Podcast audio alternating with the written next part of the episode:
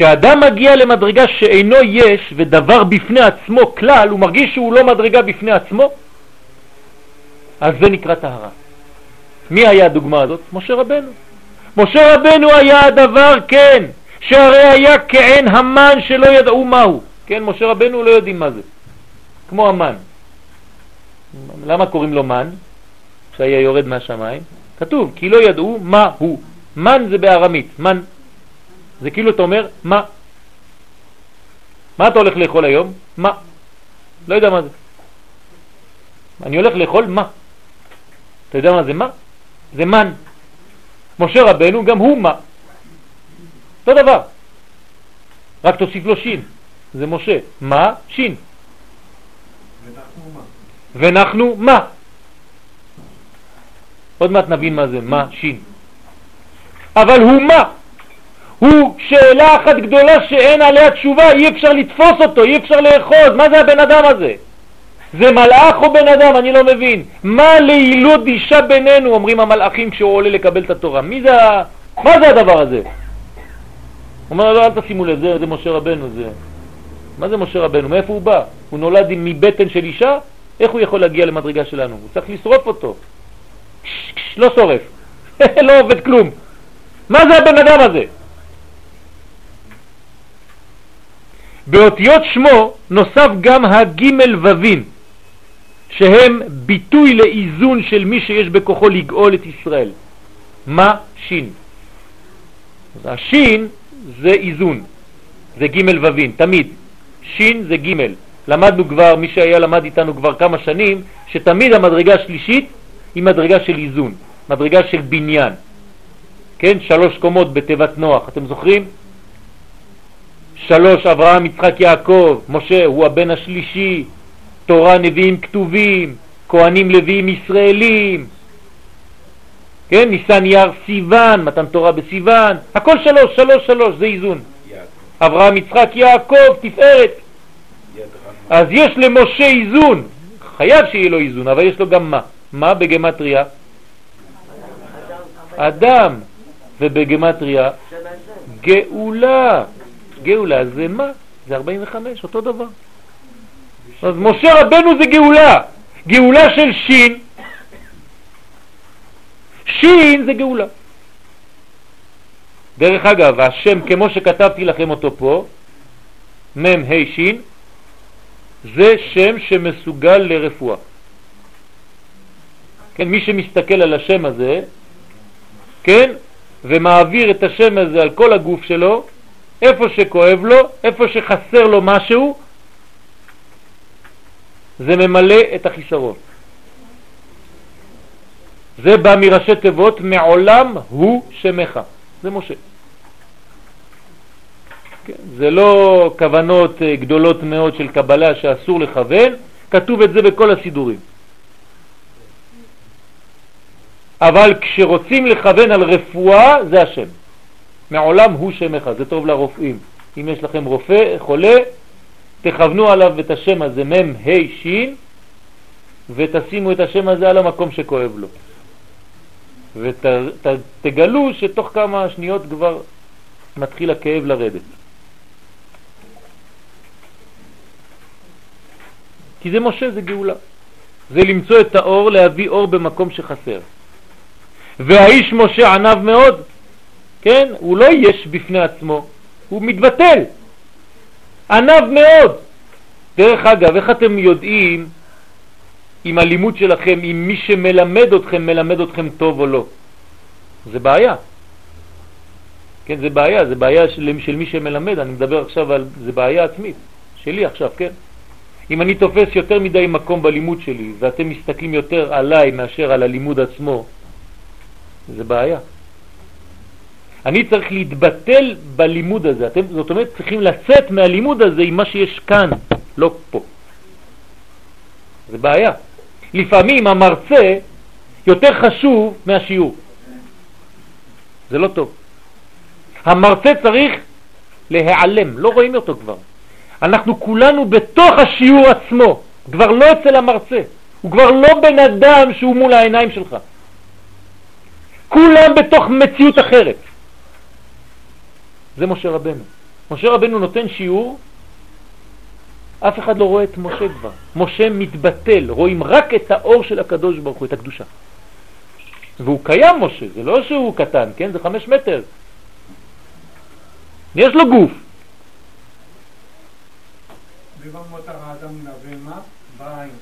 נכון, נכון.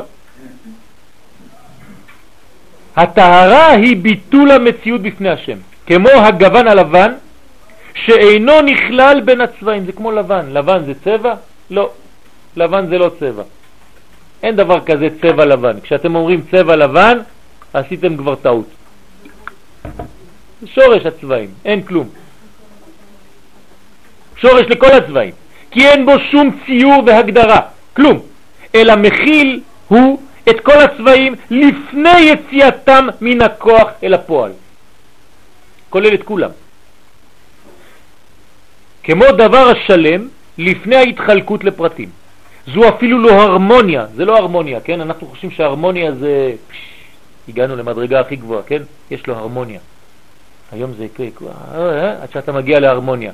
לא, אבל מה זה הרמוניה? לקחת קצת מזה, קצת מזה, קצת מזה, קצת מזה, עשית הרמוניה. אני לא מדבר על זה, יום הכיפורים זה לפני הרמוניה, אין הרמוניה, כי אין כלום. זה לפני הגדרות, זה לפני העולם הזה, זה לפני החלקים, זה לפני הכל. זה לא הרמוניה. זו לא אפילו הרמוניה שמחברת חלקים בצורה מאוזנת. למה? כי זו מדרגה שלמעלה ממנה, במקום שהדברים אינם נמצאים עדיין אלא בכוח. זו מדרגתו של יום הכיפורים, לפני השם, לפני. הרב הדין אבן ישראל, כן, הרב שטנזלץ, שליטה, גאון, מסביר שהתשובה העליונה אינה מתייחסת רק אל מצבו של האדם היחיד העומד, העומד מול עצמו. כן, אנחנו חושבים שתשובה, כן, אני מסתכל עליי ואני אומר, אה, אתה לא כל כך בסדר, כן. מה עשית? כן, עוד פעם, ועוד פעם אתה נופל, ועוד פעם אתה קם, נו עד מתי? מספיק כבר. הוא אומר לו, זה הרבה יותר גדול מזה. מול הדברים שעשה או לא עשה, הרבה יותר גדול מזה. אלא מתייחסת התשובה אל מצבו הקיומי של האדם כאדם. בקומת התשובה העליונה, כן, אני מדבר עכשיו על התשומה העליונה ביותר. לא שואלים את האדם האם היה טוב או רע, לא שואלים את זה. אלא, אז מה שואלים אותו? מדוע הוא היה רק אדם? רק אדם. למה היית רק אדם? לא יכולת להיות יותר מזה? מה זה אומר? אבל אנחנו בני אדם, מה אני צריך להיות משהו אחר? אומר הרב, כן. עוד מעט נבין למה. מדוע החטיא, כן? ולא התעלם מעבר לזה, כדי להשלים את החיסרון הכללי שנוצר עקב בריאת העולם. אם אתה נשאר רק כמו אדם, אתה לעולם לא תגיע למדרגה הזאת של ההשלמה. כי כשהקדוש ברוך הוא ברא את העולם, עצם הבריאה זה כבר חיסרון, נכון? זה כבר ניתוק.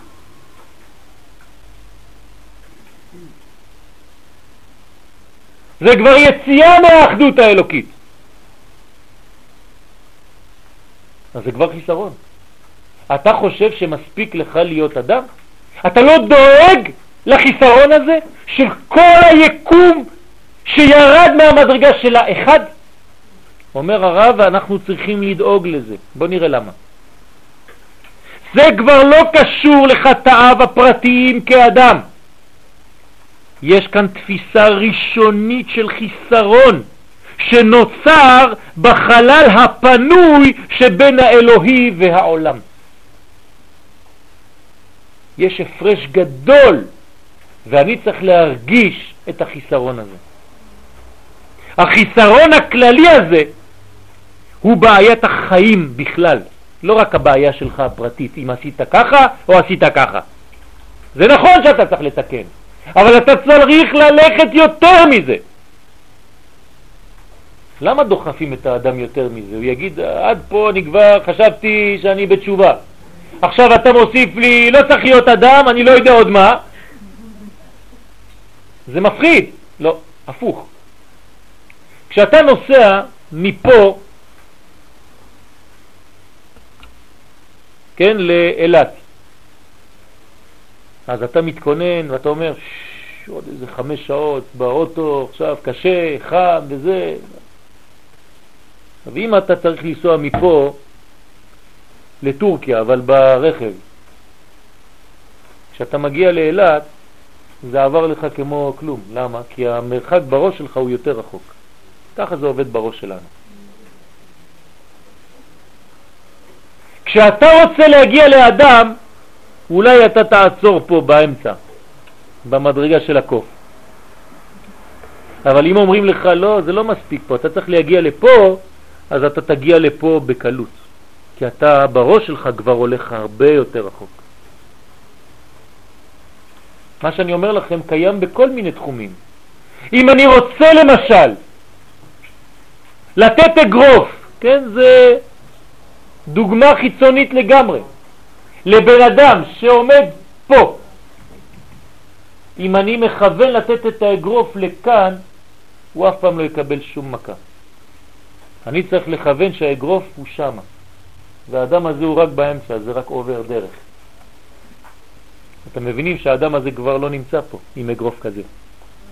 כך מלמדים כאן, בקראטה, בקרב מגע. אני צריך ללכת הרבה יותר ממה שאני רואה מול האף שלי. הרבה יותר ממה שיש לי מול העיניים. אם לא, אני מסתפק במה שיש כאן וזה לא נגמר. זה קצר מאוד, אתה לא מבין מה קורה כאן. אל תדאגו, לכל יהודי יש את זה באופן טבעי. אנחנו מאוד קיצוניים. אנחנו אף פעם לא הולכים עד לפה. נכון.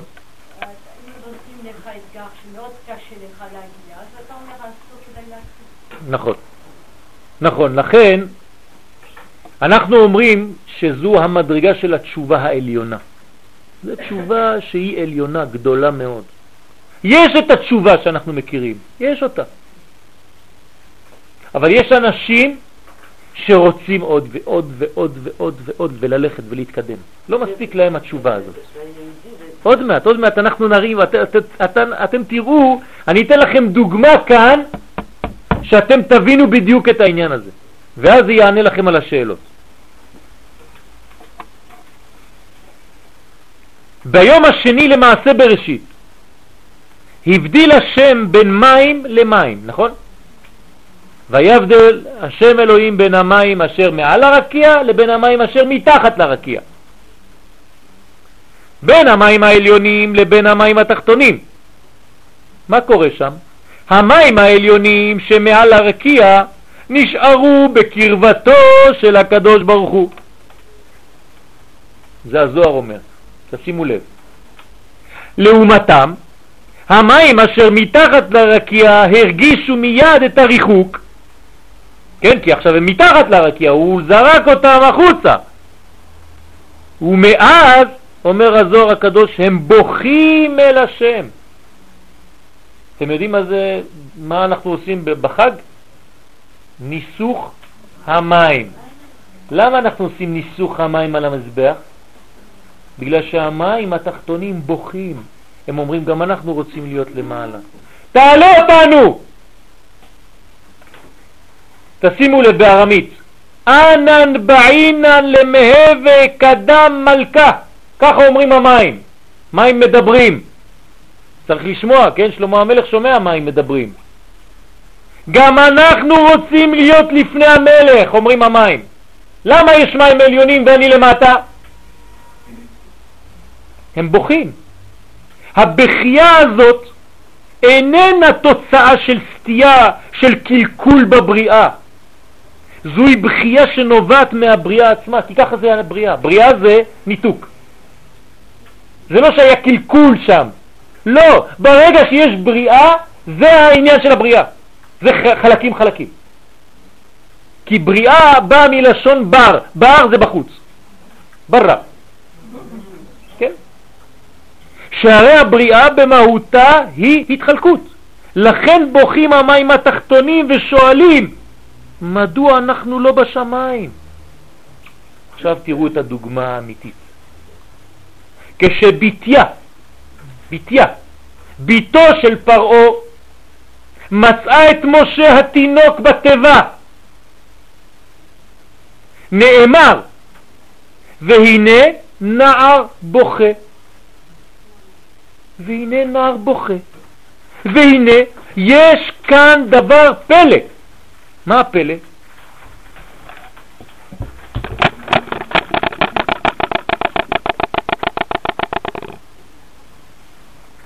היא מבינה מיד וקובעת ללא היסוס, אין לה שום ספק. מה היא אומרת? מילדי העברים זה. זה ילד עברי. למה? הוא בוכה. זה מה שכתוב. איך ידעה זאת? מניין הוודאות שהוא אכן ילד עברי? התשובה שמביא הרב נפלאה. הילד חייב להיות מילדי העברים. למה? משום שהוא בוכה. מה זה אומר?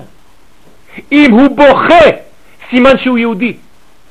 כי בכייה זו אינה ביטוי של טרגדיה אישית.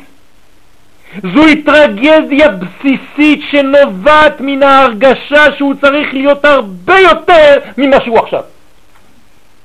אז זאת אומרת, הוא נולד וכבר בוכה, בגלל שהוא חסר. מההתחלה הוא כבר חסר.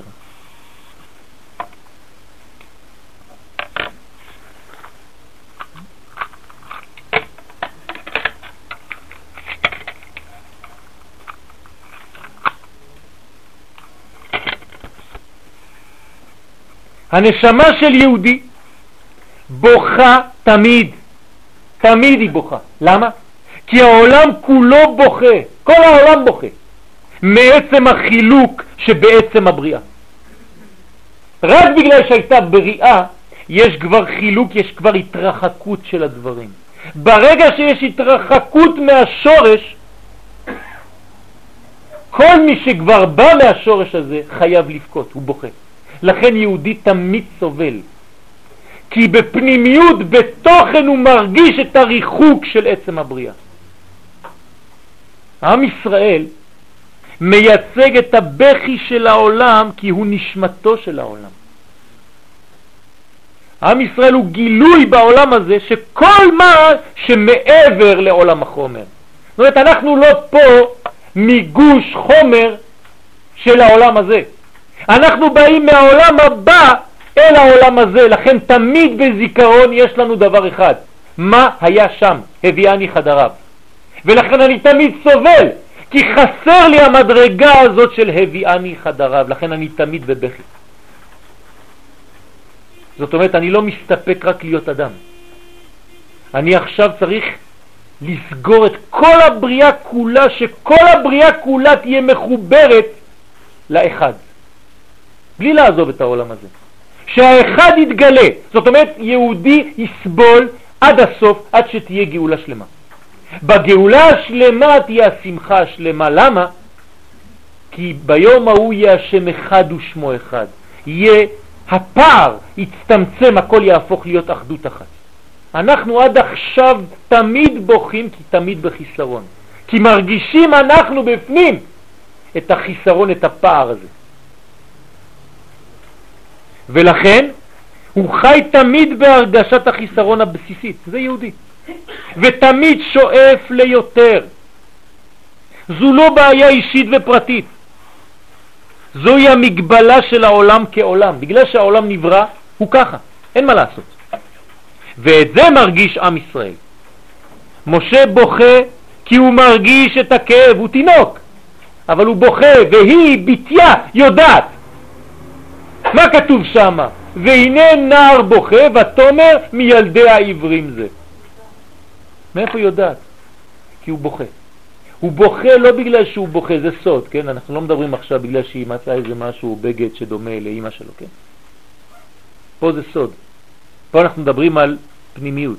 פה אנחנו מדברים על חסידות. ביתיה זה לא ילדה סתם, זה בת של י' כ', ביתיה. זה הבת של שתי אותיות ראשונות של שם הוויה. היא יודעת מה זה. כשהיא רואה נער בוכה היא אומרת, כן, היוד חסר לו, ואני היוד בתיה, אני הבת של הי"ק. זאת אומרת, אני ו"ק, אם אני בת של י"ק. אז במילה ביתיה יש כבר את כל השם, זה י"ק ו"ק. והיא בוכה בגלל שהוא בוכה.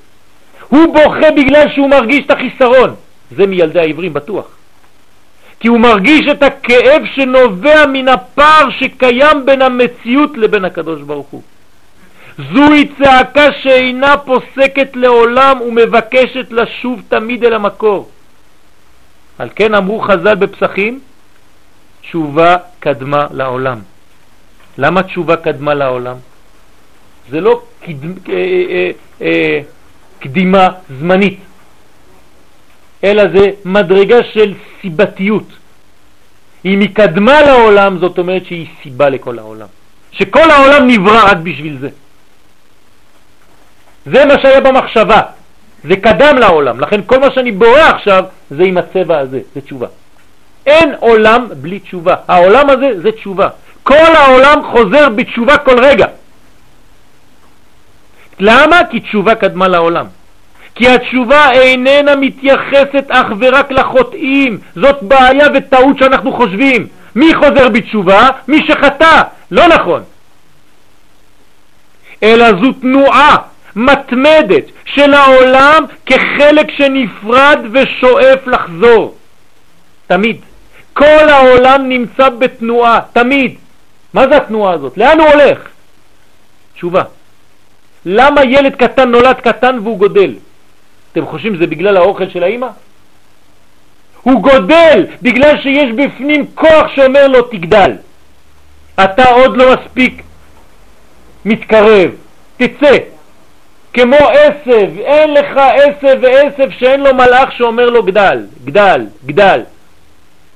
יש לנו כוח פנימי שדוחף אותנו לגדול. לאן? כדי לחזור. וישראל, שהם פנימיות העולם, מרגיש תמיד את הצורך לשוב, אף על פי שרוב הזמן הוא אפילו אינו מודע לזה. הוא שב בלי להרגיש, הוא חוזר. ככה בנינו את, את, את המדינה. חזרנו בלי להבין מה אנחנו עושים כאן. למה? כי יש הרגשה. הגיע, הגיע הזמן להגיע לכאן, אני בונה משהו, אני לא יודע מה, לאן זה הולך, אין לי כיוון דתי, אין לי כיוון כלום, אבל יש משהו בפנים שדוחף אותי וזה בניין של קודש. איש ישראל הוא תמיד קיצוני. למה? כי נשמתו חצובה מן האמת האלוהית, שזה קיצוני. אז לכן הוא תמיד קיצוני. הנשמה שלו היא קיצונית. התשובה היא הרבה יותר מאשר דרגה שצריך להשיג בחיים. התשובה היא ממש דרך. ובליקוטי תורה מסביר הרב זצוקל שיש שלוש דרגות בתשובה. תשימו לב. ככה אומר בעל התניא. מדרגה ראשונה נקראת צור מרע, והיא כנגד בחינת הנפש באדם. זאת אומרת שאנחנו מקבלים, כן, יונית, יש תשובה למדרגת נפש, אין שום בעיה. זה נוגע למעשים שלנו, התשובה שאנחנו רגילים אליה, תירגעו, אנחנו חוזרים למדרגות רציונליות, בוא נגיד ככה. נפש. השנייה, עשה טוב. זאת אומרת, מדרגה ראשונה אתה בורח מהרע, מדרגה השנייה אתה עושה טוב. זה כבר אקטיבי יותר. והיא כנגד בחינת הרוח, נפש, רוח. השלישית קורא לה הרב בקש שלום. מה זה בקש שלום? שלמות. זה מדרגה שלישית, זה כבר נשמה.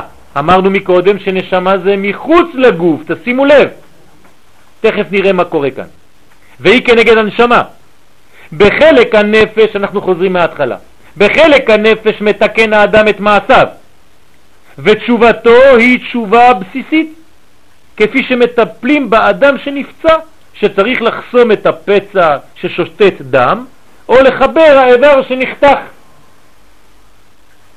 זה מדרגה של נפש, זה תשובה, מקובל. מדרגה שנייה, היא למעלה מקומת המעשים, זה כבר לא במעשה, זה תיקון במחשבה.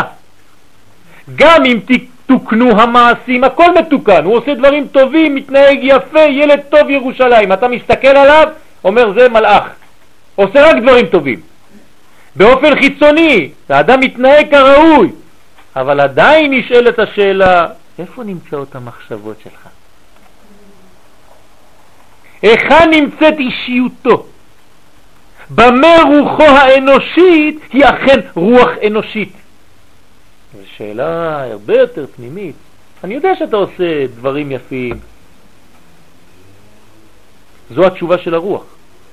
תיקון המחשבות ותיקון כיוונן של המחשבות. כמובן שעל תשובה זו מדברים פחות.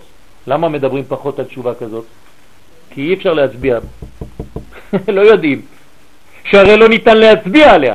יותר קל לבחון האם יש חילול שבת או חטא מעשי כלשהו, אבל לקבוע אם האדם הזה הוא אכן במדרגת אדם, זה קשה. אני רואה שהוא עושה מלא דברים, הוא עושה תנועות, הוא עושה פעולות. זאת אומרת שזה מדרגה הרבה יותר פנימית, האדם צריך לחקור כאן, זה לא תשובה ראשונה. תשובה שנייה, יש יותר גבוה מזה? לכאורה לא. אבל יש לנו עוד מדרגה, מדרגה שלישית, אז מה כבר חסר? הרב שטיינזל שליטה מסביר שבקומה זו, בקומה השנייה, עדיין לא בשלישית, בשנייה, הבעייתיות, הבעיות אינם בדברים המוגדרים של מצוות או עבירות, כי זה הקומה הראשונה הזה. בקומה השנייה יש כאן ביקורת פנימית שקשה להגדיר אותה. ומי שעובד על עצמו בנקודה זו חייב לחדור עמוק יותר אל רוחו ואל מחשבותיו, שייתכן כי גם במחשבתו החיצונית הכל נראה בסדר, הכל נראה כשורה, אבל במעמקים, בחוויה הפנימית, שם נשמר עדיין הקלקול והעיוות. יש לו עוד מקום שם, הוא אומר לעצמו, אני שומר לעצמי עוד קצת קלקול, זה כיף. זאת אומרת שזה עבודה, עבודה. לא פשוט. על מה אנחנו דואגים כולם? על המדרגה הראשונה, נפש. חיללת שבת, אל תחלל שבת. דיברת לשון הרע, תפסיק לדבר. הסתכלת על דברים אסורים, תפסיק להסתכל. וכו' וכו' וכו', כן? זה מדרגה טובה. אבל איפה המחשבה שלך בכל זה? איפה? מי יכול לגלות את המחשבה? אתה יודע, נכון? רק האדם יודע איפה הוא חושב, בפנים. אבל צריך לחשוב בדיוק בדיוק האם אני נהנה מזה קצת. האם אני שומר לעצמי תמיד איזה קופסת סיגריה בתוך הארון, אפילו שהפסקתי לעשן. זה סתם דוגמה, כן? אבל זה אותו דבר, במחשבה. נהייתי צדיק, אני רוצה להיות צדיק, אבל בראש שמרתי לעצמי במחשבה הפנימית את החוויה הזאת. הדברים חיצוניים אפשר לוותר יותר בקלות, אבל על הנקודה הפנימית צריך לעבוד קשה יותר. תשובה היא בבחינת מה שכתוב בתהילים, ממעמקים קראתיך, מבפנים. אז מוריי ורבותיי, אני לא יודע מה חסר לנו פה, יש מדרגה שנייה שהיא כבר נראית מאוד גבוהה. המדרגה השלישית מה זה? היא הגבוהה ביותר בתשובה. זאת המדרגה שדיברנו עליה מקודם, מדרגה שלישית. הלוואי עלינו המדרגה הראשונה, נכון? מי שמצליח לעבוד לשנייה זה טוב, מה זה השלישית? המדרגה השלישית זה תיקון הנשמה. אז אני שואל אתכם, אפשר לתקן נשמה? נשמה אמרנו שזה טהור, אז מה זה תיקון נשמה? מה זה המושג הזה פתאום? במשך שנתיים אני אומר לכם שהנשמה זה טהור, טהור אלוהי, נשמה שנתת בי טהורה, טהורה, טהורה. מה זה תיקון נשמה? האומנם? האם הנשמה יכולה לחטוא? הרי הרוח נטמאת, הנפש חוטאת, אבל הנשמה? הרב מסביר שאין מדובר כאן על חזרת, כן, על חזרה לתבנית קודמת של הנשמה. הנשמה הייתה ככה טובה, התקלקלה, אני מחזיר אותה למצב הטוב. לא, אלא מדובר כאן על דרגה שהיא מעבר לכל מה שהיה אי פעם. אני לא רוצה שתחזור למה שהיית. אני רוצה שתחזור הרבה יותר גבוה. אתה עובר את המדרגה שלך כאדם. הנשמה היא טהורה, אבל קורה שהנשמה והאדם נפרדים. הנשמה נמצאת במקום אחד והאדם נמצא במקום אחר. זאת הבעיה של המדרגה השלישית. באותה שעה התשובה של הנשמה היא השיבה שלה, החזרה שלה אל האדם. זה נקרא תשובה שלישית. להחזיר את הנשמה אל האדם. חיבור וייחוד שכזה מקנה לאדם שלמות כוללת, אז הוא שלם. אל תשכחו, מה הייתה המדרגה השלישית? בקש שלום. שלמות כוללת, שהיא למעלה מהשלמות של כל אחד ואחד משני המרכיבים בנפרד. זה לא זה שלם וזה שלם. עכשיו הגעתי למדרגה של שלמות כוללת, של אחדות כוללת. דרגה זו היא דרגת האדם כפי שעלה במחשבה. זה מה שעלה במחשבה כשברא את העולם. העליונה. אמנם צריך להזכיר כי התפיסה היהודית היא שההבדל בין העולם החומרי והרוחני הוא רק הבדל של צורה, אבל לא הבדל של מהות. מה זה אומר כאן? זה ככה ב... כן, במעבר, צריך להיזהר מאוד. אנשים חושבים שהנשמה שמתגלית בי בעולם שלי היא שונה מהנשמה, מהאור שמתגלה בעץ ומהאור שמתגלה בפלסטיק הזה. כן? הקדוש ברוך הוא, כן? האם האור של הקדוש ברוך הוא זה אותו אור אצלי, במשקפיים האלה, כאן וכאן, האם כן או לא? החידוש כאן זה שכן. זה אותו אור.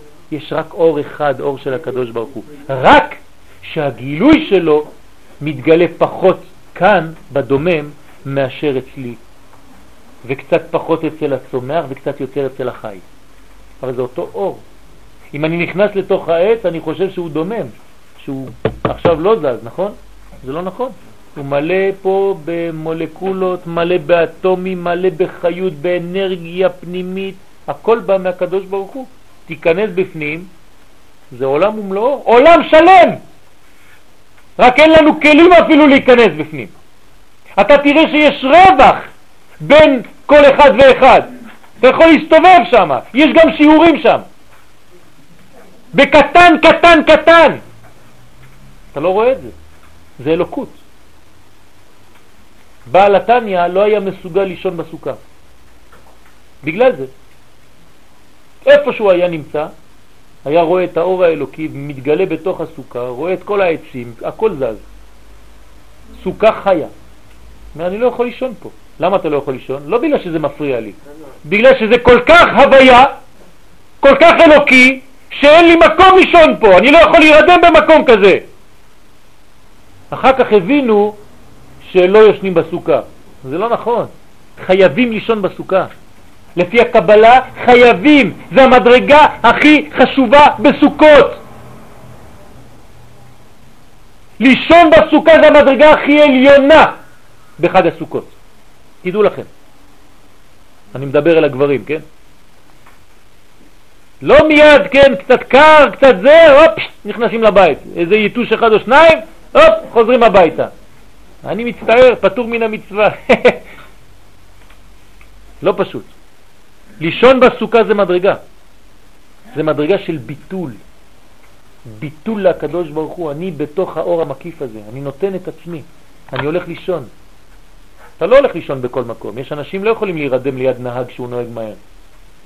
רוצים לישון, לא יכולים. תמיד מחזיקים ככה, אה, תיזהר, תיזהר, פה, שמאלה, תיזהר, עזור, עצור. לא יכולים לישון.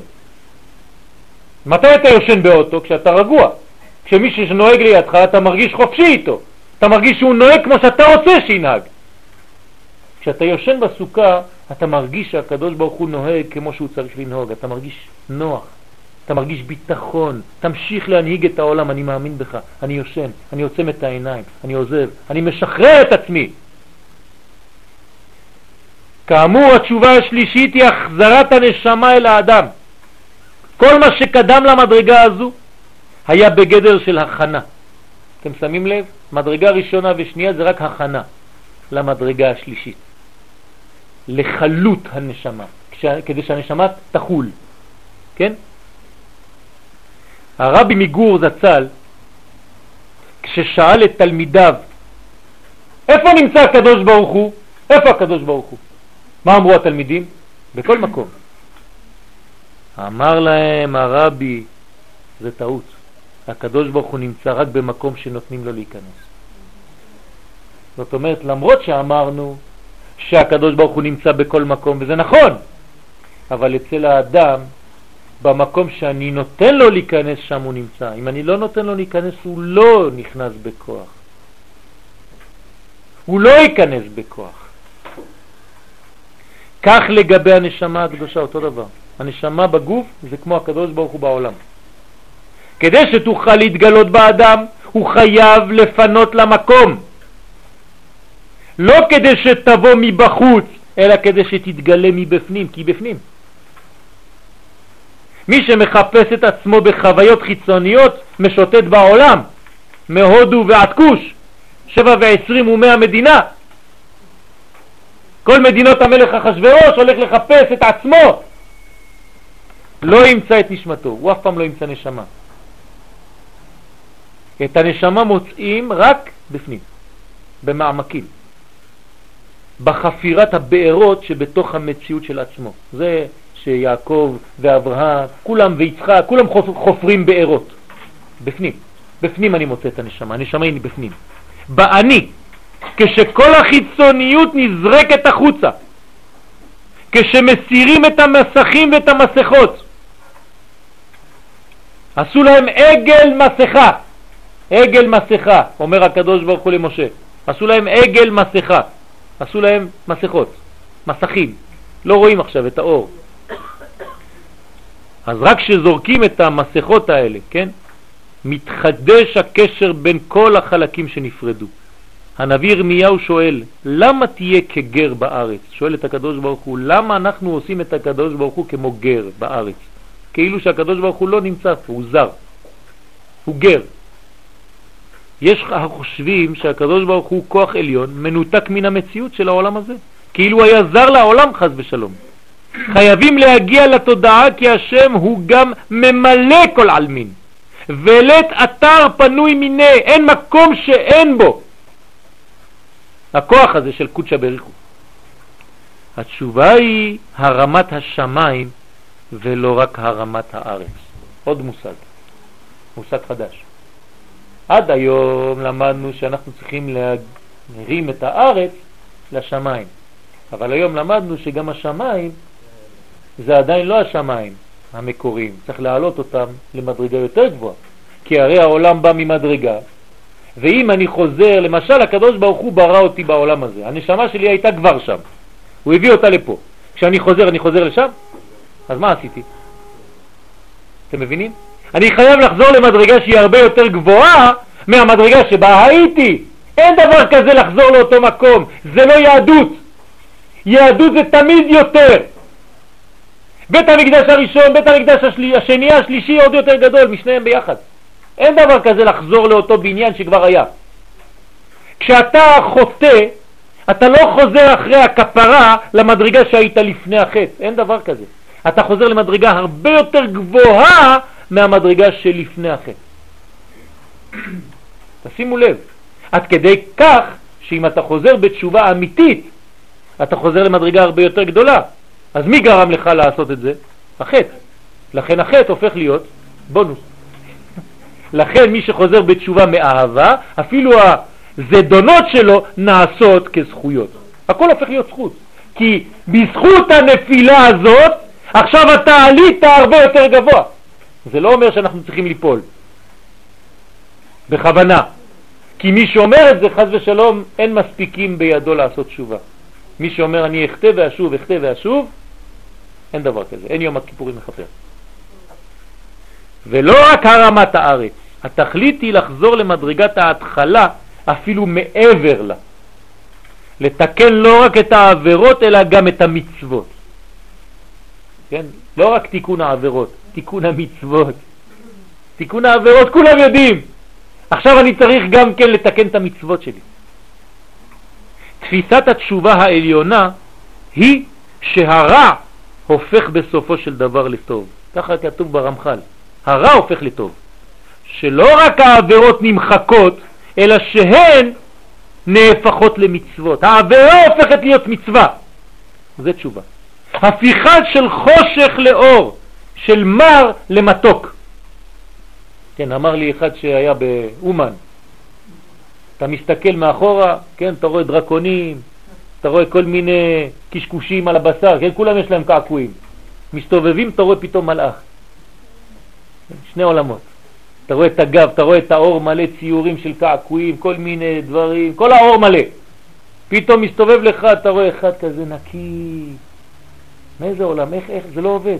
לא עובד ביחד. כן, שבוע שעבר, לפני חודש, לפני שנה הוא היה שם. יש מניין, מניין, שהולך להתפלל שם, של רוצחים, שהיו רוצחים.